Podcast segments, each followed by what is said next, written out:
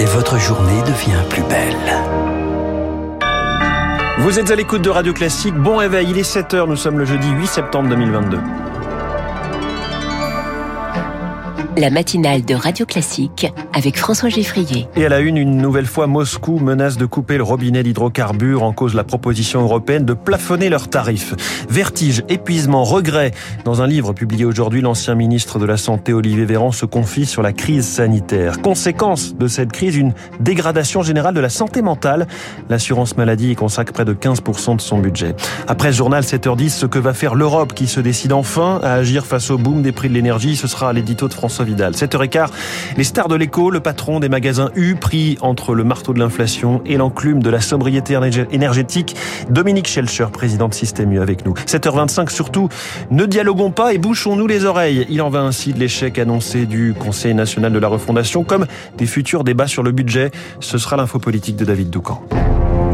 Radio classique. 7 heures sur Radio Classique, c'est le journal de Léa Boutin-Rivière. Le bras de fer autour de l'énergie se durcit entre Moscou et Bruxelles. Vladimir Poutine a une fois de plus brandi la menace d'une interruption des livraisons d'hydrocarbures hier. En cause, la possibilité de plafonner les prix envisagés par euh, Ursula von der Leyen, la présidente de la Commission européenne.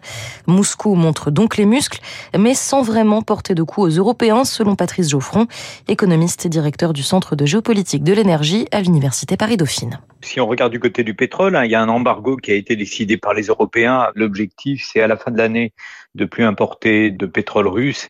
Du côté du gaz, évidemment, c'est plus euh, délicat, mais de toute façon, aujourd'hui, il rentre de moins en moins de gaz euh, russe en Europe. Hein. On est passé d'une dépendance à hauteur de 40%, là on est à moins de 10%. Finalement, à l'initiative en quelque sorte des Européens, cette injonction à plafonner les prix, c'est une forme d'entrée sans le dire dans un embargo euh, russe. Voilà, c'est une manière de répondre également à ce que les Russes font depuis plusieurs semaines en jouant avec nos nerfs, si on peut dire. Tout de même, les prix galopent. Alors au Royaume-Uni, l'Istrus fait de l'inflation son cheval de bataille. À 10 heures locales, la Première ministre devrait annoncer un gel des factures d'énergie et des mesures de lutte contre la hausse des prix pour un coût environnant 100 milliards de livres. Conséquence de cette flambée, une croissance en berne en France. Hier, l'INSEE a revu à la baisse ses prévisions pour la fin de l'année. Au troisième trimestre, la croissance devrait atteindre 0,2%, puis stagner sur les trois derniers mois de l'année. Au début de l'été, l'Institut tablait plutôt sur 0,3% de croissance. Il est 7h03. Olivier Véran se confie à livre ouvert. Le porte-parole du gouvernement, ministre de la Santé au plus fort de la pandémie, publie aujourd'hui Par-delà les vagues. Il y dévoile les dessous de la gestion de la crise sanitaire et expose certains regrets. Augustin Lefebvre, Olivier Véran annonce ce livre comme l'occasion de présenter ses excuses. À commencer par la question des masques jugés inutiles contre le Covid début 2020. Nous n'avons pas menti pour cacher la pénurie, nous nous sommes trompés, avoue Olivier Véran aux Parisiens aujourd'hui en France. Nous, l'OMS, les autorités sanitaires internationales.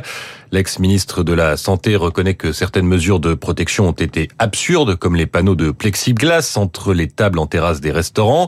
Olivier Véran revient aussi sur le cas du professeur Raoult qui vantait l'hydroxychloroquine, un MacGyver déguisé en chaman. Une partie de la société a voulu adhérer à une thèse scientifique qui ne faisait l'objet d'aucune approbation comme pour conjurer la peur.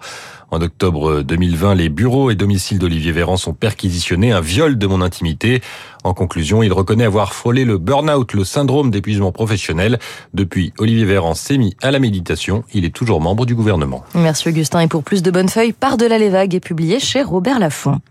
Deux nouvelles victimes en 24 heures dans des refus d'obtempérer. Un simple contrôle routier a dégénéré en course-poursuite avec des policiers à Nice. À Rennes, c'est une opération antidrogue qui a mal tourné et s'est soldée par la mort de la passagère du véhicule incriminé. Léa, on revient sur une affaire qui a marqué la rentrée, celle de la cyberattaque contre un hôpital d'Île-de-France. Et même sur les attaques informatiques en général, puisqu'elles se multiplient contre des demandes de rançon.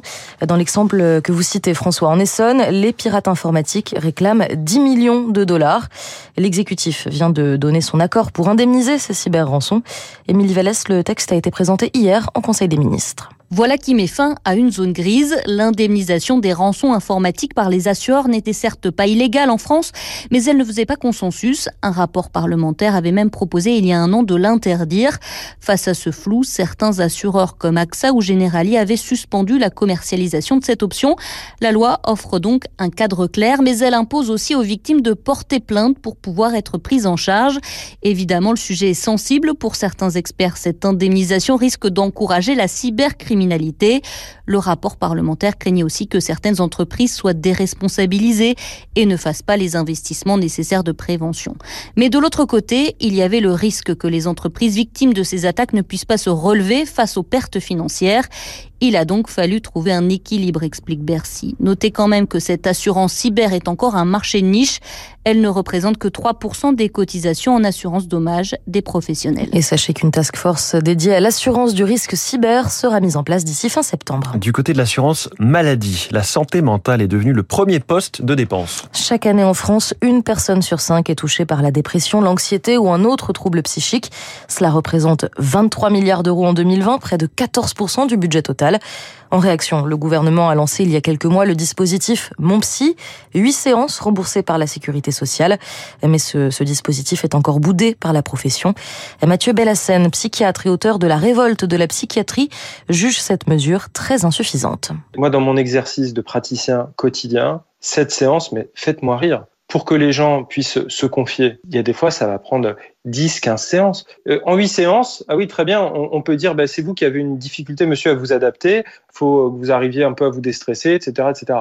Mais ça, c'est ne traiter que la surface. Là, le fond, c'est de faire des économies. On prescrit du mal pour aggraver le mal. Voilà, en disant, maintenant, vous allez voir, tout va aller bien. Mais ça ne va pas aller bien si on ne traite pas le problème de fond. Et le problème de fond, c'est que pour soigner des êtres humains, il y a besoin d'autres êtres humains et il y a besoin d'autres êtres humains qui ont du temps. C'est aussi simple que ça. La révolte de la psychiatrie, coécrit avec Lauriane Bellassène, à retrouver aux éditions de La Découverte. Merci, c'était le journal de 7 heures de Léa Boutin-Rivière. Vous revenez tout à l'heure à 8 heures. Dans un instant sur Radio Classique, l'édito de François Vidal. Six mois de guerre en Ukraine, un an de flambée de l'énergie. Voilà l'Europe qui se réveille enfin pour agir sur les prix. Puis cette question, jusqu'où vont grimper les étiquettes en supermarché, la grande distribution face à une crise historique?